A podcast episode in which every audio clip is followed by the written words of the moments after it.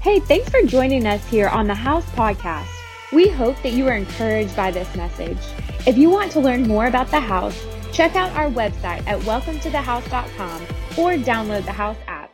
I hope that you are doing well. Let me talk to all of those who are signed up in life groups for this season. Keep going. Keep going. Don't quit right now. We're in the mid mid mid stride. Don't don't quit. Keep investing in relationships. Keep connecting with people. Don't think, oh, my life is too crazy. I can't do anything but just like breathe.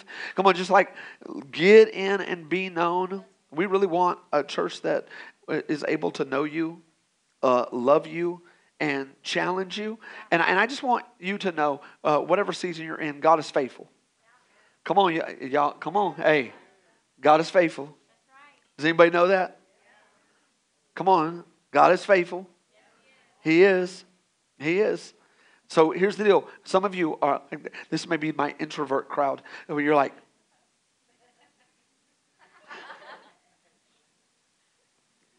here's the thing is, uh, come on, sometimes we got to agree out loud, not just for you, but the person next to you needs to know listen, that God is faithful. Has anybody seen God faithful in their life? Come on, come on, come on. There we go. Welcome to church. Hallelujah.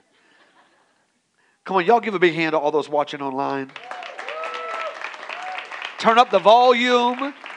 Uh, save some pancakes. Come on. Uh, we're glad that you guys are in the building. We are in a new series called On Target. On Target. And we're breaking it down into three sections. It's actually going to be over five weeks. Uh, next week, you guys don't want to miss.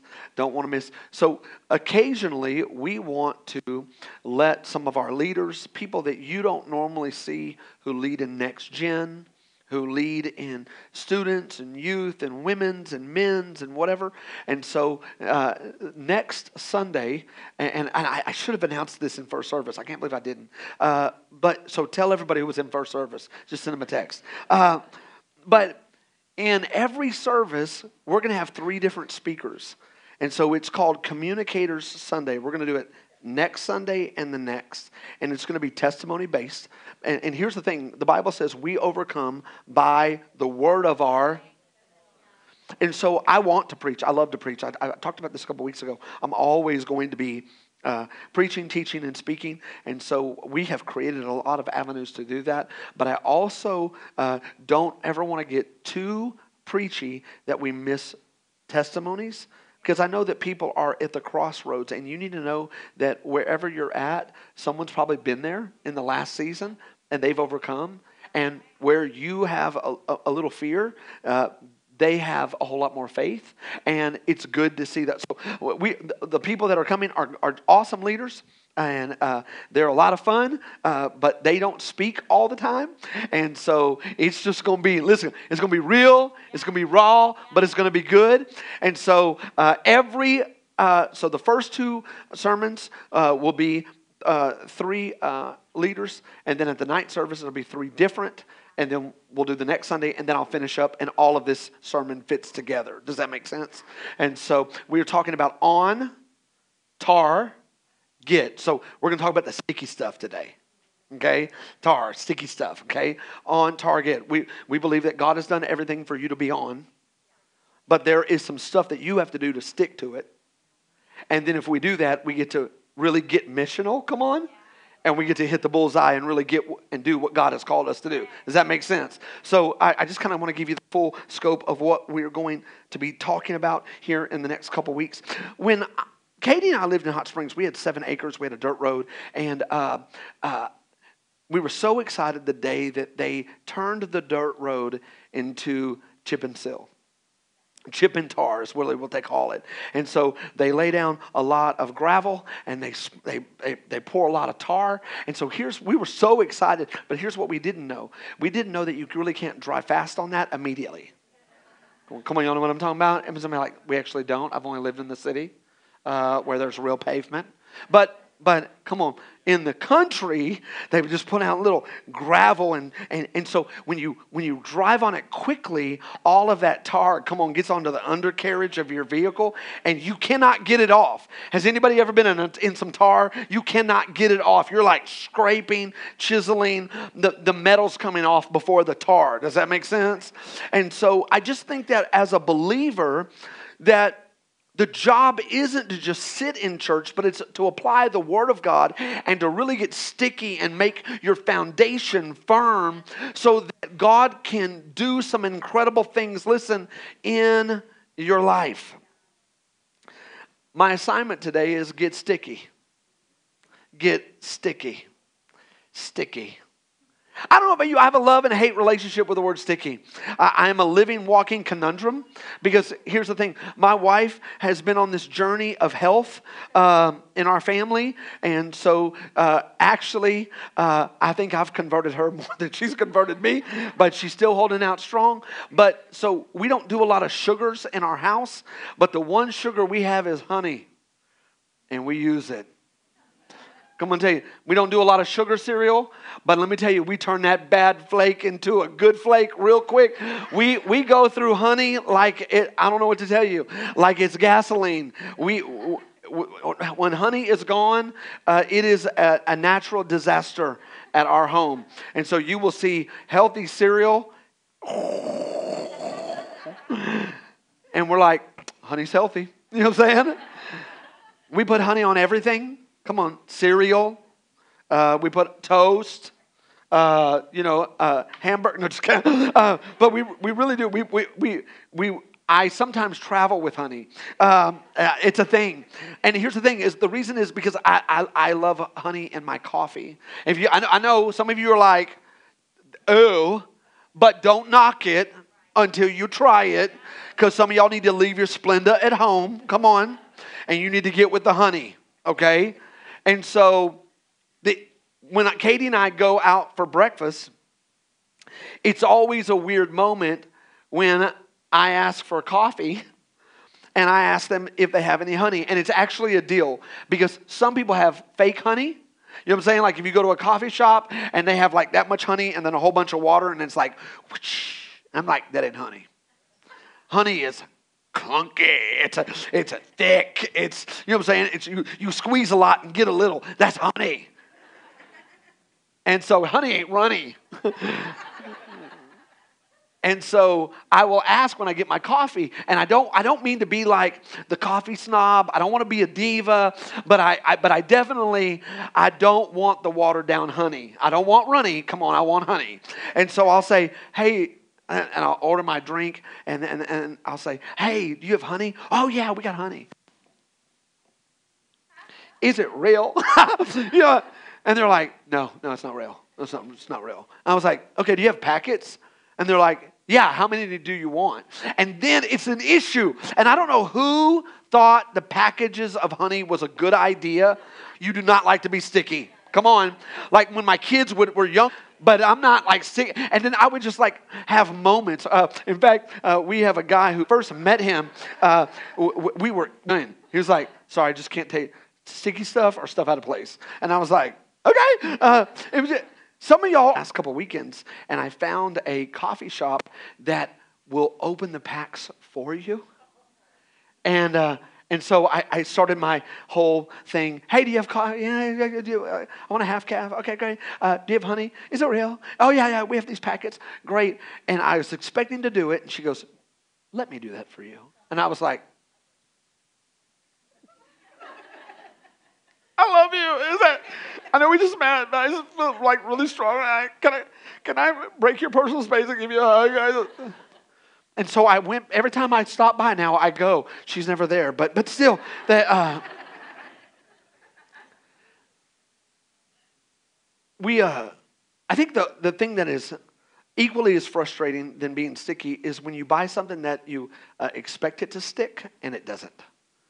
Uh, and so I just like Katie and I uh, on March the 21st, we are going to celebrate 19 years. What's up? 19 years of love, romance, no, uh, uh, commitment. and so here's the thing: is um, we uh, we have a fight. There's a fight that I'm, I'm going to share it with you, but transparent about our, our this battle. We have a battle, and my wife likes to hang stuff in her house, and uh, I like to use the Velcro strips, and she hates them. She like hates the Velcro strips. And so, I, granted, I started out with the cheap Velcro. You know what I'm saying? Like you get a whole bunch of roll and you clip, you cut it yourself and you paste it. That didn't really work so well. So we've lost a couple pictures along the way. You know what I'm saying? Like we have b- broken some things that Hobby Lobby, you know, sold us, and so we just fell. And so my every time I'm about to hang a picture, my wife is like, "What are you going to hang it with?" And I'm like, "Girl, you already know." Velcro strip. And she's like, Do, Don't you want to use a nail or a screw or some wire? And I'm like, Nope. I want to use a Velcro strip. And she's like, Well, it's, a, and he, it's not that I haven't tried it. It's just when you hang it on a nail and you slide it, you got to slide it back and forth, and you got to put weight on one side. And it, it, it, kids hit the door, and then it's like, I'm like, it don't work. Well, in her mind, the Velcro strips don't work because after a while they lose, they fall. And so our last big moment, this is a 19 year conversation. I'm just giving you the cliff notes. The last moment was uh, about a year ago, my wife had four pictures of all of our children taken, real beautiful pictures. Um, and so in our living room, all four of them, come on, are in order. It's the oldest, the second oldest, the third oldest, and then, you know what I'm saying, the baby of the family. And the pictures are wonderful. All the frames match. And so I put them up with Velcro strips. Now, I want you to know, I went all out this time. I got name brand, and the name brand said 30% more stickiness. Okay? So I went and splurged for the green pack. Okay? And so she's like, What are those? And I was like, You know what they are. Velcro strips. And she goes, It's not going to work. And I was like, Yes, it is, because they make it better every year. And, uh, and so I, I put it up. They were up there. I was like, See, I told you. A couple months later, it broke, fell down. It broke. And so she looks at me, and I'm like, Velcro straps. And, uh, and so it, has been an issue because now we can't find the frame and, and it, we, you, now we got to change them all. And so we just don't have our oldest son on the wall. He's, he's like, he's not on the wall. And so it's so weird because people walk over and, and they see all the kids lined up and they're like, uh, I thought you, you know, like in their mind, I can see them thinking, you have four kids, but you're only showing pictures of three. and I'm like, yeah, when they get grounded, we just take their picture off the wall. like, like, you know, and, and I think that sometimes, listen, we get really frustrated in church when we sit under a message, hear a revelation, and expect it to stick, and it doesn't. We, we expect it to, like, this is going to be the moment that actually changes my life. This is going to be the moment that our whole family switches. And we, we think that it's almost as if it's all God's responsibility to do it. But I just want you to know that if you're going to stay sticky, it's on you. Like God has done everything that He can do to supply you what you need, but you have to apply, come on, what He's given you. And if you don't apply it, then you will never thrive in it. Come on, does that make sense? For all of us. For us to stay sticky, it means that you're going to have to sit under the Word, and the Word is going to have to make you change your focus and change your thinking. Change your focus, change your thinking. So, so here's the idea is that we don't come to church with our own ideologies and, and, and, and make the Word of God or the church or people in our life submit to what we think. We're coming to and sitting under the Word of God, and it's actually changing our focus and it's changing how we think about things. Does that make sense? And so, if we don't begin to allow that change to happen, then all we're doing is reducing down this teaching or whatever happens in church to moral lessons and a TED talk. there actually has to be like an application part of this. And so I really want to talk a little bit about the intentional decisions that cause us, come on, listen, to get sticky. And we're going to use Paul's life. In Acts chapter 9, verse 21 through 23. Come on, some of you who are visiting for the first time, you were like, when's he going to open the Bible? Boom, Bible time. Okay?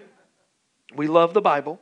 I want you to see this as Paul begins to move. So, this is right after Paul's moment with Jesus, Acts chapter 9. There's been this incredible transformation in his life.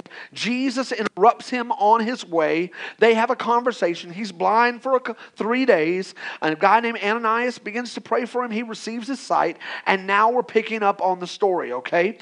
Acts chapter 9, verse 21.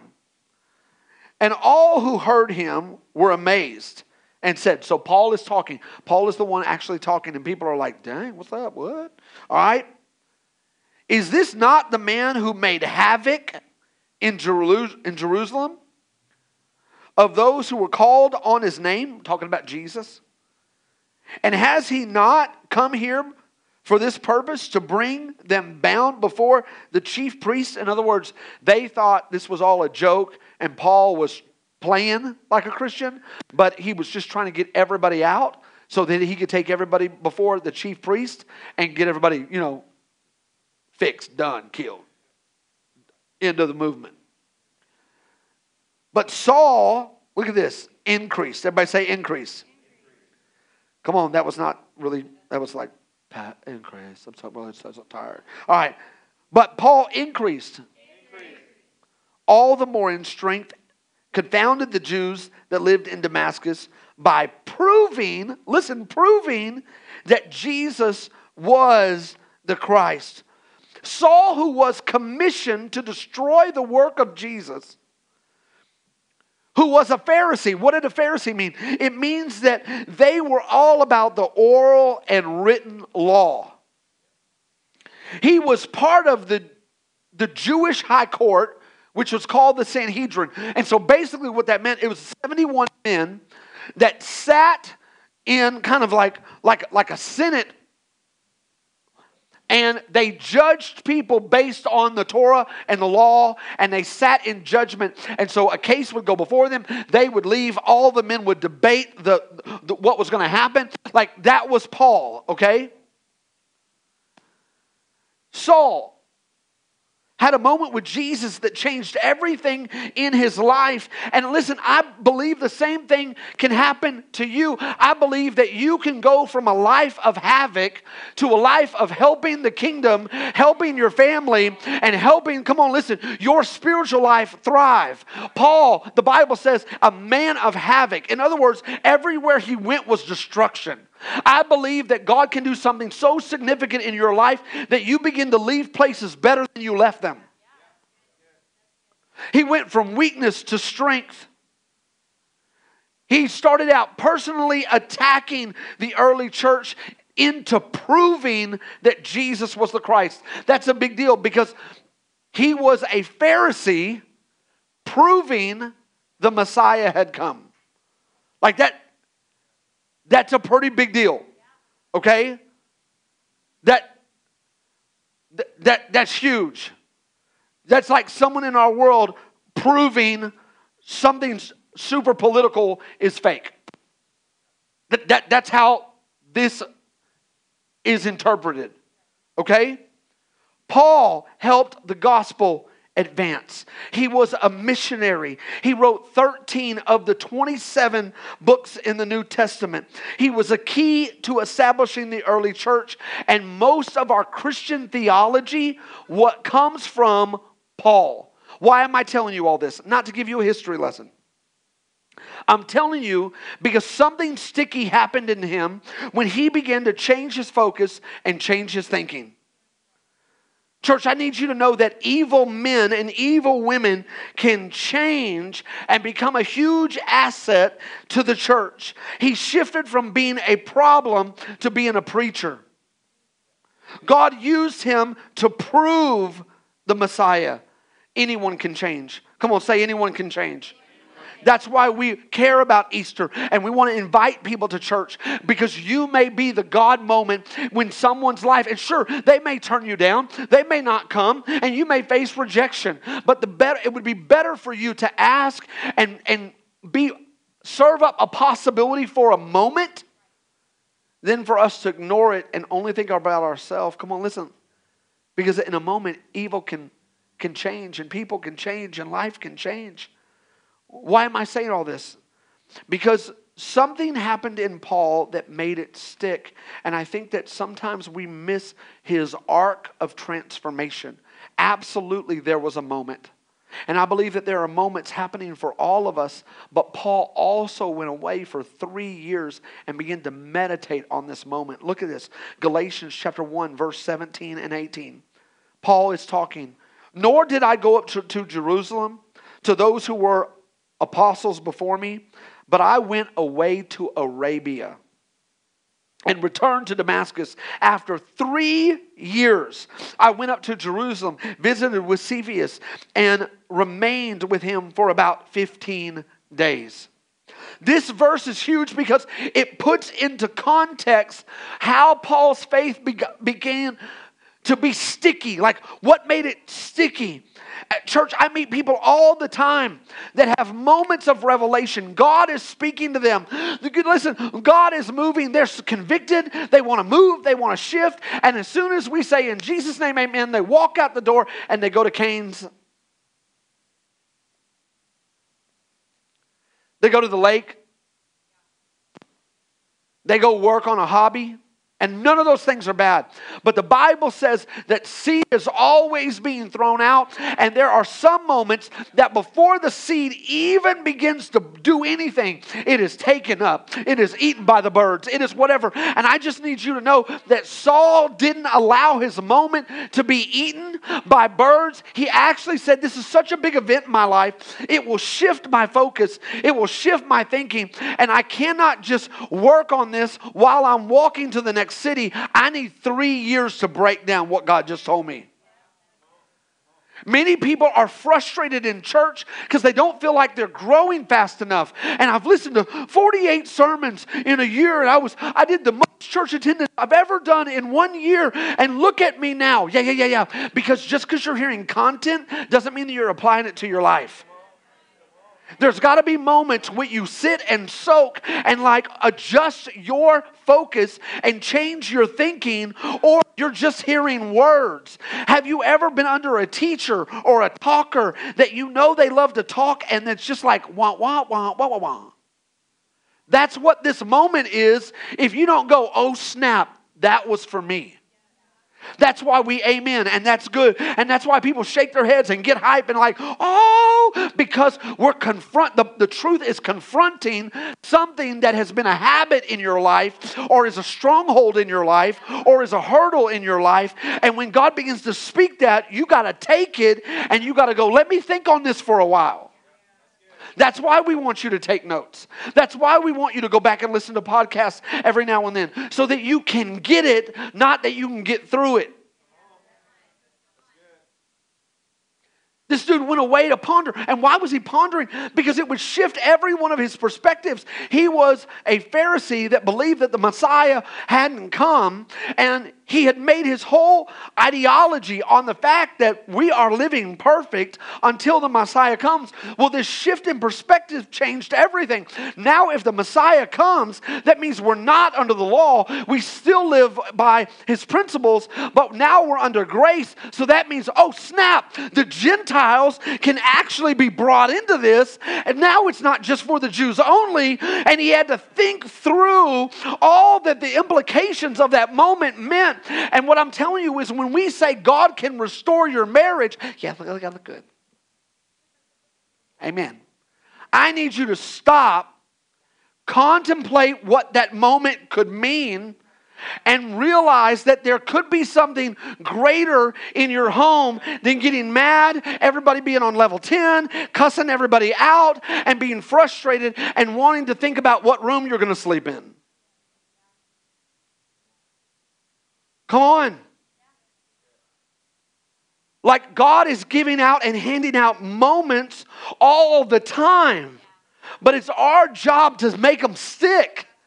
It's our job to take it and go, yo, that was for me. He's talking to me. I can't, my anger can't, my, my jealousy can't, my insecurity can't, my frustrations can't. Like that's for me. And I'm always under this idea that I'm discipling until I meet him in heaven. Come on. Change your focus, change your thinking, stay sticky, stay sticky. For three years, Paul contemplated and began to learn and grow in his faith. Paul wasn't in a rush. This dude wasn't doing a staycation. Like he was getting ready. And I believe that some of you, your next season is predicated on what you plant and how you get ready right now. There are so many dreams in this room today, but what you do today and what you plant today and what you the work that happens today determines what is grown in your life. Come on, listen, tomorrow. So let me give you three ways to stay sticky. Come on, real quick, look at someone and say, stay sticky. Stay sticky. Online, come on, stay sticky. Old mindsets have to change. New mindsets have to stick. It needs time to develop new mindsets. Let me give you three ways to stay sticky in your faith, where it sticks to you, hardens, grows, so that you can build something that ultimately will begin to change your life and everybody else's life who comes in contact with you. Here's the first one you're going to have to turn to the Lord. So we're talking about sticky. We're breaking down tar, T A R, sticky, stick, tar. Some of you like, I don't get it. Okay, so we're going to do an acronym of T A R. The first is this you're going to have to turn to the Lord. In life, there are constant intersections where choices are made. If we look right over here at Walton and 24th, there's an intersection. And I want you to know from birth, you've been traveling the path of self interest. Okay? The Lord of your life is self interest. You were born with self interest. You, the children are wonderful and beautiful, and God created man and said it was good, but inside man and woman is not good. It's selfishness, self seeking, envy, me first. Does that make sense? And when, the, when that grows, it perpetuates this idea that, you know what? Everything revolves around I'm only happy when people are catering to me. And it doesn't matter if you're a server, it doesn't matter if you're someone who loves to serve or ask. Still, we all have personalities, right? But, but the struggles are the same. Somebody here, like you may be a pusher, okay? You're a pusher, that's your personality. You wake up and tell the alarm clock to go off. What's up? Like you're a pusher, you just make it happen. You know what I'm saying? You don't need any self motivation. Like, you know what I'm saying? Like, you're sending videos to The Rock. You know what I'm saying? Like, like bro, you need to work out because, like, I'm on point. Some of you are a pauser. You're a pauser. You know, it, you take everything in, you want to really think about it, you're kind of internal. It's not bad, but you're, you're just pause. Everybody says, jump, and you're like, okay, well, before we do, uh, where are we like, going to land? The, the pusher's not thinking about where they're going to land. They're thinking about go. Okay? Like I'm all the time the person that's you know, jumping over the fence and finding out there's a dog there. like the pauser is like, I heard something. What if we jump in the glass? Pause. Then you got the planner. Come on, where are my planners at? Anybody planner? Planner, planner. Look all the planners. Like, like you were into Google before Google was cool. Like you got your calendar, you got your color scheme. You know what I'm saying? Like you got everything lined up. You're the you're the uh, I'm not gonna say weird one, but you're the uh, you're the one that brings the vacation together. And so you like have a schedule for vacation. Like the idea of vacation is we're not working, but you sent us a list. That's wonderful. Thank you. From two, from, come on, from, from 10 to 11, we're going to be laughing. This is our designated laugh spot. And then we're going to go eat. We don't want anybody laughing while we eat because you might choke. So we're going to do this first and then do this. Listen. And then, listen, The last one is, come on, our partier, where my partier's at. Yeah. I just want you to know that you're the only people that made noise.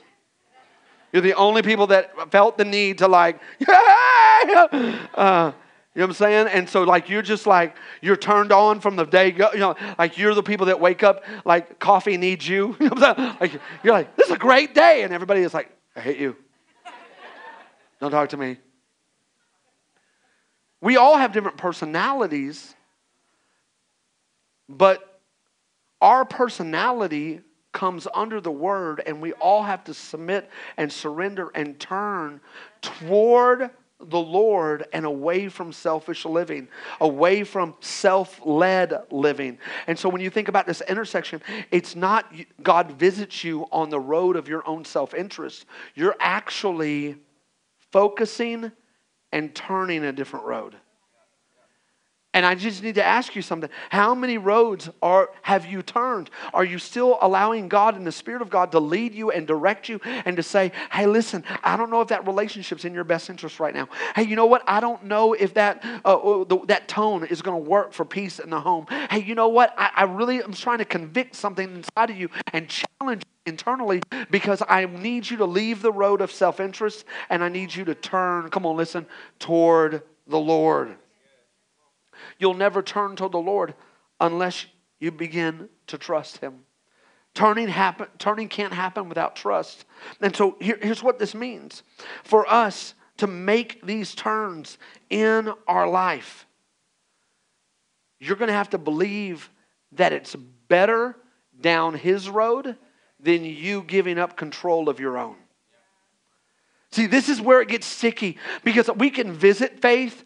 Faith can make us feel good. We can use faith like a, um, a civics group, or we can say, God, I need you, and I'm willing to turn wherever you want me to turn and go wherever you want me to go in order that I end up where you have for me. I'm not asking you to ride shotgun in my car. I am asking you to be the driver and me to hit shotgun and you begin to lead my life. Come on. That's when it gets sticky. That's when it moves from a suggestion to obedience. Think about this where do you get your joy, your hope, your peace, your mercy, your love? Where do you get all that from? You get that as you turn to the Lord. And I meet so many people that are trying to come up with surrogates and they turn into small levels of coping and trying to figure out how to make themselves feel better. Like you got to turn to the Lord. God has something for you if you'll make this turn. So let's think about a few things. When there's an issue at work, with the scope of your job or a, an employee that you're wrestling with? Are you going to act quick, kind of fumble the ball a little bit, maybe you overreact? Or are you going to turn to the Lord and say, okay, here's what James says James says, if I turn to the Lord and I ask for wisdom, he will give me wisdom. And so then I, I still have this conflict I'm not talking about passivity, but now I know how to deal with this, and I'm going to deal with this in a place of love, not in a place of frustration. Can I tell you that a lot of our conversations and conflicts that the world is having, we are in a very combative world where everybody wants to fight. And I want to say this some of the issues that we are fighting with are not bad and they're, they're not wrong. They actually need to be said, but it's how you say it. Listen, a right thought with a wrong tone makes it wrong. And I just need to say that for somebody in the room. It's like, well, I'm always right. Yeah, but yeah, but you do it always wrong, so nobody receives it. And if you would change the way you deliver it and go into God's presence and turn a little bit and let God tell you how to say it gently and softly, you may have people that want to do it, but instead it feels like control and it feels like manipulation and it feels like all of this, but it could feel like peace and love and leading. Come on, is this good? The second, just, just thinking examples. When I see something in my kids that could be a problem, like, like parents, part of, part of parenting is anticipation. Like you, you've got to be in this presence, keeping them safe while thinking about the next season and going, what's happening? Part of that is anticipation. And uh, there are things that Katie and I see in our kids that you should be able to see your kids. Okay, God, work that out. God, what are you doing? What are you doing? And you know what? There's been plenty of times in my own life where I jumped too soon. I said it too quickly. I felt like I was the one designated by God to fix them. When really, I needed to go to Him first. Does this make sense? This applies in marriage. This applies in your work. This applies with your boss. Like, like if you're only gossiping about your boss, but you're not praying about them. Come on. Oh my God, he did it again. She did it again. She did it again. She did it. But, but when are we going to turn from self interest into trusting the Lord and saying, God, I do feel wronged. I don't feel heard. I feel like there's a little narcissist. I feel like there's some stuff going on. But get my heart right. Help me provide an open door so that I can begin to share some things that I see, but they're not coming from a disgruntled, hurt employee. They're actually coming from someone who cares about that person and wants to see that person succeed. Come on. Does this make sense? That's why we turn to the Lord. Because we believe that in everything He has the answer. When I know my marriage isn't life giving and I want it to be, it's too easy for me to travel down the road of self interest and say, well, if that person was a better person, I would be a better person. That's called taking no responsibility. Well, if you wouldn't tick me off, I wouldn't be ticked off. How does that sound logical in your mind? because what that sounds like to everybody else that's hearing it is there is no responsibility that you have for how you respond. Come on, is this good? When it's Saturday night and we're starting our scrolling, and then feelings of jealousy and comparison start coming because we're, we're secretly jealous of everybody's highlights. It's so funny. God's giving you revelations, God's giving you things, God's giving you assignments, but you know what? I'd work on my marriage, but I'm really busy. I'd clean out my garage, but I'm really busy. I'd connect with my kids, I just don't have the time. You know what I'm saying? I'd complete that project, but there's just not enough hours in the day. And we, you, you, hear what I'm saying? Like you've been given time, you've been given the ability, the Bible says, to count the number of your days. And I need to say that maybe some people are wasting away their day because God has given revelations, and it's your job to apply it. It's your job to investigate it. It's your job to say, yo, yo, yo, God, whatever you're giving me, like I want to work that into my life. I don't know if you've ever eaten the cooking of someone who does not season the barbecue meat. But I'm like, how you going to do that to a wonderful brisket when there's so many things you could have applied to it to make it taste so good? Here's some meat. Great. Guess what? All of this can be massaged into your life, and you can begin to, to to, to be a fragrance and to taste like something other people want rather than be religious, come on, and say that I know it all here, but I've not really applied it where it's changed my focus and it's changed my thinking. For all of us, I'm so excited about our church because I have seen you guys grow in this. Because this, this, this right here is called spiritual maturity. And, the, and, and we are in a day and time where we need our Christians who love Jesus to begin to mature and to go deeper, not just be wide. Come on. And I've seen you guys um, trust the Lord. Turn to the Lord in your finances as you begin to tithe. I've seen you guys trust the Lord and turn to the Lord by signing up and being a part of a life group. I've seen God, tr- you, you trust the Lord and turn to the Lord. Like, right, last week we talked about our matching by March, and um, and just to give everybody, hold up just a second before you put that up there. Um, w- January the thirtieth, I had a man call me and say, "Hey, uh, Pastor Stephen, I know that you're in this building campaign, and I really want to challenge you. I, I, do you think you can raise hundred thousand dollars in sixty days?" And I, I said, "Oh, oh I don't know." And he said, "Well, if you do, I'm going to match it." And so on Friday of this week, will you put that up there real quick for him? Come on.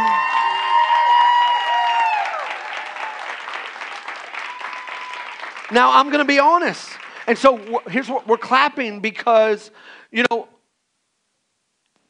we've just been kind of turning. Like, God, what do you want us to do now? God, what do you want us to do now? And and that's the road of faith. God is not going to give you a prescription of every adversity that you're going to have and meet and already get already tell you how it's all going to work out. You're going to have to walk this road of faith with people coming in your life and leaving your life and positions and changing and jobs and people coming in and people going out, but the whole time the consistent thing in your life is I am turning toward the Lord. And I believe that better is that I'm better with him than I am alone. I'm better with him than I am alone. And for some of you, just leave that up there real quick. For some of you, listen, like you've been alone so long that it's comfortable. Like our, our world is in a love affair with anxiety. And the reason that we're in a love affair with anxiety is because it's not because we're all stressed out, it's all because we want control. Like I want to, I want to, I want to fix it. I want to fix them. I want to fix this. I want to fix that. I want to fix this. I want to fix the government. I want to fix the people. I want to fix the school. I want to fix this. I want to fix it. And we all want control, and so everything is causing us to get heavy. But here's what I'm telling you: when we make a turn toward the Lord, God will show up and do exceedingly abundantly more than what you can ask, think, or imagine. Come on, y'all give the Lord a big hand for this. Putting this into context. So, so, so this just talking a little bit, but what this means is that we were able to pay for the sound, pay for the lights, pay for the projectors. Uh, next week, we're going to put half uh, the money down on our chairs. So, I mean, like, since we've started this project, uh, we've been able to put $320,000 down on this project. That's a big thing. That's a big thing. That's a big thing. And so we're going to celebrate this. We're going to praise. We're going to be excited about it. Uh, some of you are like, are we done? no. uh, uh, we still got uh, toward the Lord. Here's the second part, real quick. Number two is after you turn toward the Lord, look, check this out. You're going to have to absorb the truth. Like you, your heart, mind, and soul is a sponge, and you are absorbing whatever you're around. God created us this way to connect. And so you are absorbing, and the goal is not that you absorb cold, but you've got to absorb the truth like meaningful. We've got to redirect our cravings and not give in to them. Oh, they're going to leave you. Look at this. They're going to leave you empty. At the end of all of that, you're going to be empty, you're going to be lacking. But here's the thing is we have a choice to absorb the meaningful, not just cave into the momentary. Come on. It offers brief relief but intense longing. Life? Come on. Absorb something meaningful. Don't just um, cravings by making a commitment. Listen to absorbing the truth. God has something to say about science, sex, stewardship, sacrifice, sanctification, savings, self centeredness, and your significance. God has something to say about it all. So here's what I'm saying. You're now a life learner. You're now like, yo, because of this moment, now I am in this to win it. I, I, want to get all that God has for me. I want to begin to go where God has for me to go. Don't just come to church and hear a message, absorb the truth. Have it move into your life. Don't miss moments and let the enemy steal of your mind. Come on, and, and I just need to, to, to, to tell you in a world that everybody wants you to do you, the Bible does not say to do you.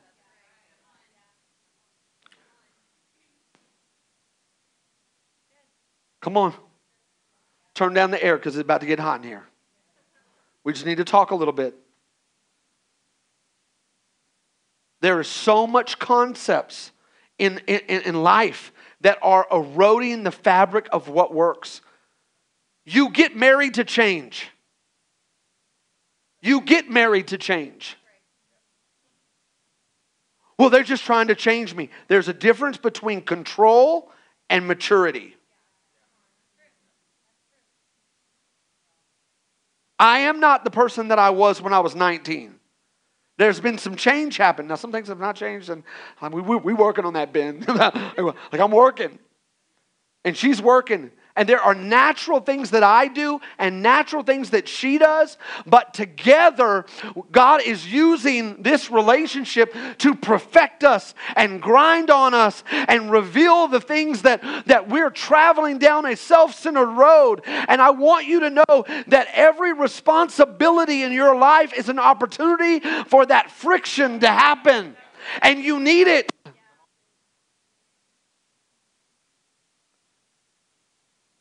Come on. Growth is part of the, the, the, whole Christian life, and it's not self help so that you're better. Listen, listen, God wants to feel and He actually wants to heal all of the areas of brokenness, listen, in your life. And, and most of the time, we don't even know that we're broken until we brush up against someone who's not. And then we're like, oh, dang, that's how it's supposed to look? Oh, snap. I never saw that in my I never saw that at my house. I never. And so Katie and I have been on a journey. Look at this. I never had a dad in the home. Ever. Never had a dad in the home. I didn't know how a dad acted. And I've had to learn. Now my kids know how a dad acts in the home. and hopefully they'll do it better. Does that make sense? But we're all on a growth, and you're to have to absorb the truth, and you're to have to start with the thought, you don't know it all. You're to have to stay with the thought, you don't know it all. And you're to have to end with the thought, God, I, there, there's more for me to learn. You got to become teachable, not prideful. Here's the last one is you got to respond with strength. We're talking about how to stay sticky. Turn to the Lord absorb the truth, and look at this respond with strength. Paul did not live an easy life. Like, have you ever read First Corinthians, uh, Second Corinthians about his life? Like, he gives a list of all the things that he experienced. When I was reading that, I was like, dang. It says, oh, yeah, let me tell you about my testimony. I've been beat multiple times with 40 lashes. Then, when they gave up the lashes, I was beat with rods. Then, after that, I was shipwrecked. Then, after that, I was snake bitten. Then, after that, a city got mad at me and they stoned me and they left me because they thought I was dead. Now, I don't know about you, but when you think someone's dead, there's evidence of deadness. Nose hanging off, brain about halfway out. We're not talking about like throwing Nerf balls. Come on, come on. In our helmet society of only Nerf guns, come on, I, I just need to know like a rock, when it hits the flesh, really hurts. Okay? I'm surprised we haven't banned rocks. Listen,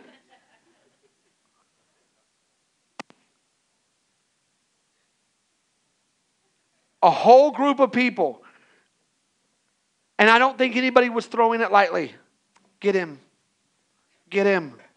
Like when I throw a rock at someone, not that I ever have, I've wanted to. Come on, be honest. How many of y'all have ever wanted to just go crazy? Just like give me this. That's how it was when they hit Paul. It wasn't pebble fight, pebble fight, pebble fight, you got me. It was, I mean, like, they thought he was dead. Why do I say all this? Because when I read his testimony, I think that that dude's pretty strong. like he's spiritual MMA.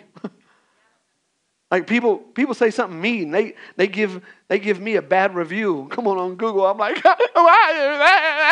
like but nobody's throwing rocks at me. Come on. But here's the issue. Paul knew that he was weak because he knew his internal struggle to get back up and go. And here's what I want you to see I am not talking as like the world. Find your inner strength. Listen to a bunch of videos. Be your awesome self. I'm saying this if you're going to respond in strength, you're going to identify and recognize that you're actually really weak and you're going to have to embrace it. I am weak. I, I, am weak. I do mess up. I do miss it. I, I do get, have moments and I, I do blow it and I should know good enough and I don't. And, so, and, and Paul got to the place where he was actually like, yo, I'm weak and, and that's why I need the God. And I don't ever want to just take a few principles and walk out and live under the naivety that I can go live a happy life because truly I need God in my life for the rest of my life. Like I'm weak. And I need to just take all the pressure off all you moms that you feel like you shouldn't be there and be better and have it. You're weak. All you dads that you're trying to be the super father that you never had, you're weak. Every single, you're weak. Every teenager that's growing in church, and every time church starts, you feel like you're a hypocrite because of what happened two weeks ago, or how you talk to your parents, or what happened. You're weak. And the only way to really be strong, Paul says, is to identify the fact that I'm weak and that I need help. Here's what's going off in me, and I'm going to be honest. I want to act like a fool right now. I want to run someone over. Like I, I know I'm the pastor of this church, but I actually want to run this person over. Come on. And I'm weak, and if God, you don't help me, my foot is going to find the accelerator. I don't want to be in jail, God. Come on. Is this too much for y'all? Is this too transparent? Sometimes you're battling. Sometimes you're hurting. Sometimes you're tempted. Sometimes your percep- perception is off. Sometimes you're the one that's wrong. Sometimes you blow it. Second Corinthians chapter 12, verse 9 and 10. Come on, look at this. Look at this. But he said to me, Paul is talking. But God said to me, My grace is sufficient for you, for my power is made perfect in weakness. My power shows up when you can identify that you actually cannot do it all on your own and you're not just two principles away from not needing Him. Come on, look at this. Therefore, I will boast gladly of my weakness. I will boast glad. God, I don't know why I'm so frustrated with my kids. I don't know why I'm frustrated with my family. God, I just, I'm boasting in my weakness because it's just an opportunity for you to give me the love I do not have right now. Come on, does that make sense? God, I'm just boasting in the fact that I need you. Thank you for the helpful reminder, Lord, that I cannot do it on my own. And if I try to, I'm going to jack it up. And then, come on here. Like, thank you, Lord, for this reminder that I was not meant to live alone and that I was actually meant to walk with you. And I needed you to supply, come on, my every need. So I am weak today. Hello, I'm weak. But it's in you that I can be strong. You're going to have to identify the fact and embrace the fact that you are weak. So here's, here, I just want to make sure that I'm clear. I'm not talking about wimpiness.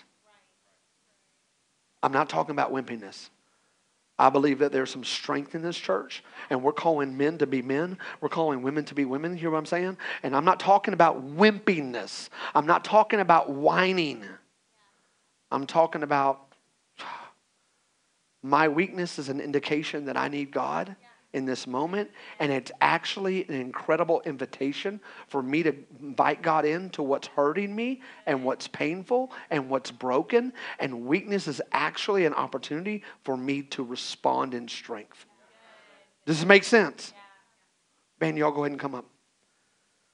Here's the thing another way that we can respond in strength, and we talk about this all the time, but I, I want to take a moment and just break this down for you for just a minute here. We respond in strength when we never forsake our worship. It's easy to forsake worship, and you do it three ways. You forsake worship when you worry, you forsake worship when you only get focused on work, and you forsake worship when you win. I'm winning, I don't need God right now. I'm working. I'm too busy for God right now. I'm worrying. I don't, I'm so stressed. when, when, it, when I feel better, I'll, I'll give him what is due him. And here, here's the idea of worship. So I just, I just want to make sure that you know worship's not singing. We do sing. But, but here's what worship really is the act of worship. Here's what worship really is worship is focusing and responding to God. That is a true act of worship. When God begins to, listen, speak to you, move in you, and you begin, listen, listen, listen, to focus on Him and respond to Him. Focus and respond. Focus and respond. You're actually worshiping. And it doesn't matter if two days ago you, you, you, were, you did terrible. God's graces are new every morning. And right now, today, if you will focus and you will respond when He leads you, and I believe right now, with every one of you, in your own way, God is doing this to you. He's kind of, and here's the you get to respond with, I will turn or not now. I will turn or not now. And here's the deal God is a gentleman and He will wait on you with loving tugs. Teenager, hear me. Singles, hear me. Adults, hear me. God is tugging, and it is a sign that you are not abandoned. It is a sign that you are loved. You know what I'm saying? Give your worship, turn your focus, change your thinking. For us to hit the bullseye, you're going to have to stick to the principles and practices of maturing your faith. It's not optional. It's not optional. You are not strong enough to make it on your own. Maybe this season, like the picture I talked about, maybe you've fallen. Maybe something in you this last season has shattered. Maybe something has been broken and you're honestly looking around going, I never expected to be here because I felt like I was destined for that, but I'm really struggling with this. And here's what I want you to know. We started this series off with this verse, and I want to give it to you one more time because um, I want you to learn this by the time we're done with our series. Psalms 103, verse 1 through 5. Bless the Lord, O my soul, and all that is within me. Bless his holy name. Bless the Lord, O my soul, and forget not all of his, come on, say it, benefits.